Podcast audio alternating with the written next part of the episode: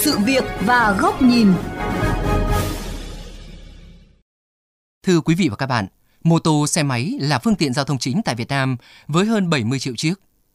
Người điều khiển xe máy chiếm đa số trên đường, nhưng một bộ phận không nhỏ còn thiếu ý thức, kỹ năng lái xe hạn chế, dẫn đến tai nạn giao thông liên quan xe máy liên tiếp xảy ra. Cách nào để hạn chế tai nạn giao thông, giảm thương vong cho người ngồi trên xe mô tô xe máy? Nội dung được phóng viên Minh Hiếu đề cập trong chuyên mục hôm nay.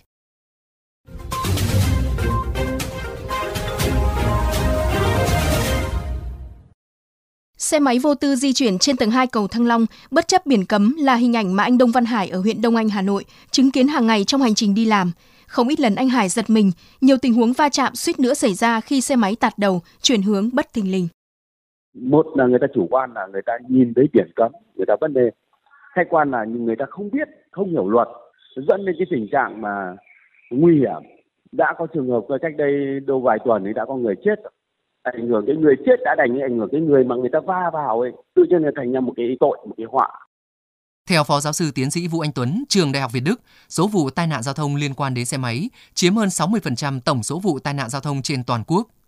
Tính trên đơn vị 1 tỷ km đường đi, tỷ lệ người tử vong liên quan đến xe máy là cao nhất, gấp từ 3 đến 5 lần so với ô tô, 10 đến 20 lần so với xe buýt và gấp 50 lần với tàu điện. Trên thực tế, gần như ngày nào cũng có người thương vong do tai nạn xe máy trên địa bàn cả nước. Vào ngày 8 tháng 11 vừa qua tại Nho Quan Ninh Bình, ba người trong một gia đình ngồi trên xe máy tử vong sau khi va chạm với một xe tải. Ngày 26 tháng 11, va chạm giữa ô tô và xe máy tại thành phố Huế khiến một người phụ nữ mang thai cùng hai con nhỏ tử vong tại chỗ. Hay vụ việc diễn ra vào ngày 12 tháng 12 vừa qua, một xe máy tự đâm vào lan can cầu ở Hải Châu, Đà Nẵng, khiến một người chết, một người bị thương thiếu ý thức chấp hành luật giao thông, kỹ năng lái xe hạn chế của một bộ phận người đi xe máy, thậm chí cả người đi ô tô là những nguy cơ tai nạn gần như ai cũng biết. Người tham gia giao thông mà bằng xe máy ấy, muốn nhanh, muốn tiện cho nên là nhiều khi là bỏ qua những cái quy tắc giao thông cơ bản. Sử dụng ô tô cũng là những người đã từng sử dụng hoặc đang sử dụng xe máy. Sử dụng ô tô nhưng mang tư duy của xe máy hầu như là hiện tại là không chịu học luật. Công an, lực lượng chức năng vào xử phạt nhiều thì dân chống đối. Là thấy công an sẽ chạy. Nói tiền cái nộp tiền cho người ta đi thì lần sau nó vẫn thế. Cho đừng đến một tiếng ra mất việc lần sau người ta sẽ nhớ. Ờ, không có ý thức, các bạn tạt đầu xe các kiểu rồi vượt đèn rồi rất là nhiều.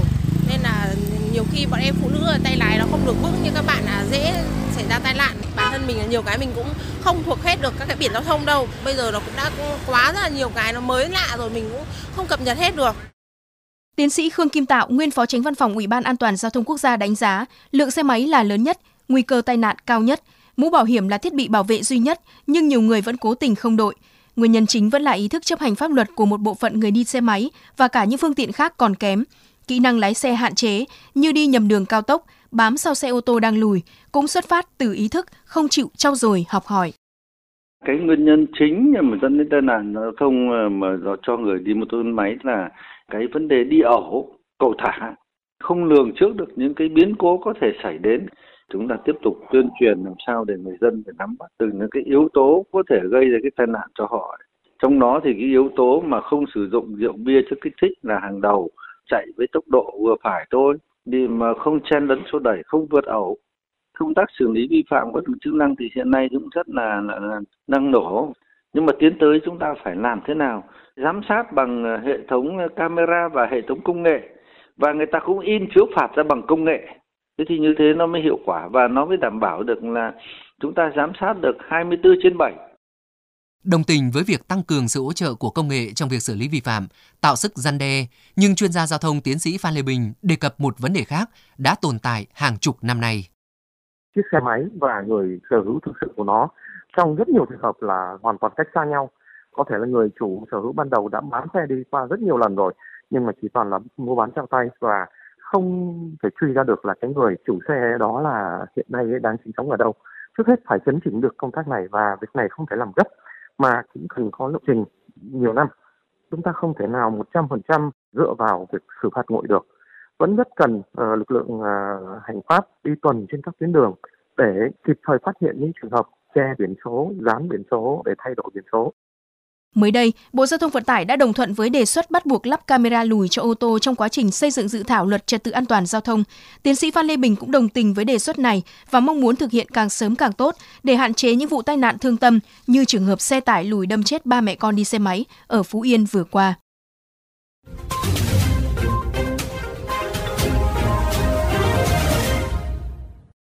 Thưa quý vị và các bạn, năm 2012, số người chết vì tai nạn giao thông ở Việt Nam sấp xỉ 10.000 người.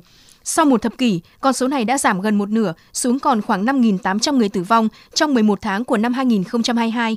Điều đó cho thấy sự nỗ lực của cả hệ thống chính trị trong việc kéo giảm thiệt hại do tai nạn giao thông, đặc biệt với xe máy, phương tiện tham gia giao thông chủ yếu. Tuy nhiên, bình quân mỗi ngày có 17 người ra đi không trở về, vẫn là một con số rất đau lòng, đòi hỏi sự quyết tâm hơn nữa của cả cơ quan quản lý và toàn xã hội. Mời các bạn đến với bài bình luận có nhan đề Giảm tai nạn giao thông, tăng trách nhiệm của người dân và cơ quan quản lý. Có nhiều nguyên nhân dẫn đến tai nạn liên quan tới phương tiện mô tô xe máy như hạ tầng giao thông còn bất cập, tai nạn do phương tiện khác mang đến hay kỹ năng lái xe chưa theo kịp với sự phát triển. Tuy nhiên, cần phải khẳng định, ý thức chấp hành luật giao thông của một bộ phận người điều khiển xe máy còn rất kém. Những hình ảnh người xe máy vượt đèn đỏ, đi ngược chiều, phóng nhanh vượt ẩu, không đội mũ bảo hiểm, sử dụng rượu bia, sử dụng điện thoại khi lái xe, ai ai cũng có thể dễ dàng bắt gặp. Bên cạnh những người cố tình vi phạm vì chủ quan, vì thuận tiện trước mắt, thì cũng có không ít người chưa biết, chưa được tiếp cận đầy đủ thông tin. Hạ tầng giao thông, các loại phương tiện cơ giới hiện đại đang phát triển rất nhanh. Tuy nhiên, kỹ năng lái xe của nhiều người lại không theo kịp. Họ không biết điểm mù của xe ô tô, họ không biết những nguy cơ và cách phòng tránh tai nạn. Do chương trình đào tạo lái xe chưa cập nhật, do khó khăn trong việc tiếp cận kiến thức, đặc biệt với người dân vùng nông thôn miền núi. Hạ tầng giao thông dù phát triển, nhưng việc tổ chức giao thông ở một số nơi còn nhiều bất cập, chưa tách dòng phương tiện ô tô xe máy, khiến nhiều người đi xe máy trở thành nạn nhân của tai nạn do phương tiện khác va vào. Vì vậy, để nâng cao ý thức người tham gia giao thông và vá lỗ hổng kỹ năng, bên cạnh trách nhiệm của mỗi người dân thì trách nhiệm của cơ quan quản lý phải được đặt lên hàng đầu. Trước tiên là các hình thức tuyên truyền sâu rộng, dễ hiểu, hấp dẫn với nhiều kênh phương tiện truyền thông khác nhau để kiến thức đến được với tất cả người dân. Trong đó, cần đẩy mạnh giáo dục ngay từ ghế nhà trường. Những bài học buổi tuyên truyền về an toàn giao thông đang được thực hiện ở các cấp đã mang đến nhiều hiệu quả.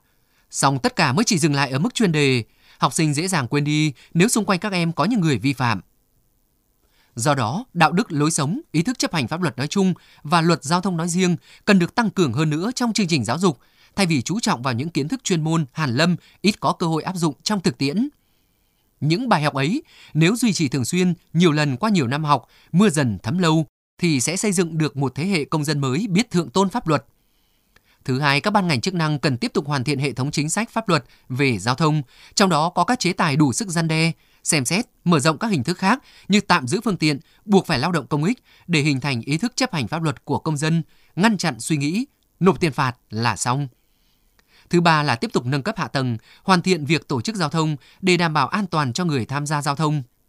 Thứ tư, cập nhật chương trình đào tạo lái xe với những kiến thức kỹ năng mới, phù hợp với thực tiễn, siết chặt công tác sát hạch để những lời dỉ tai về chuyện mua bằng, bao đậu không còn tồn tại. Thứ năm, tăng cường kiểm tra xử lý vi phạm một cách nghiêm minh, không có trường hợp ngoại lệ và duy trì thường xuyên liên tục để dần thay đổi hành vi của người tham gia giao thông. Tăng cường hỗ trợ công nghệ để nâng cao hiệu quả giám sát, xử lý, từng bước tháo gỡ những khó khăn nhằm tiến tới xử phạt nguội tất cả các phương tiện trên tất cả các tuyến đường. Bên cạnh trách nhiệm của cơ quan quản lý, mỗi người dân cũng cần có trách nhiệm với sự an toàn của chính mình khi tham gia giao thông. Sẽ hữu ích hơn nếu bạn dùng thời gian tiêu khiển để tìm hiểu cập nhật luật giao thông và những kiến thức kỹ năng lái xe an toàn. Thay vì suy nghĩ tai nạn xảy ra với ai đó, đen đủi, thì hãy nghĩ rằng nó có thể xảy ra với mình hoặc chính mình, mang đến cho người khác để ra đường với tâm thế cẩn trọng hơn, tuân thủ các quy tắc an toàn một cách nghiêm túc hơn.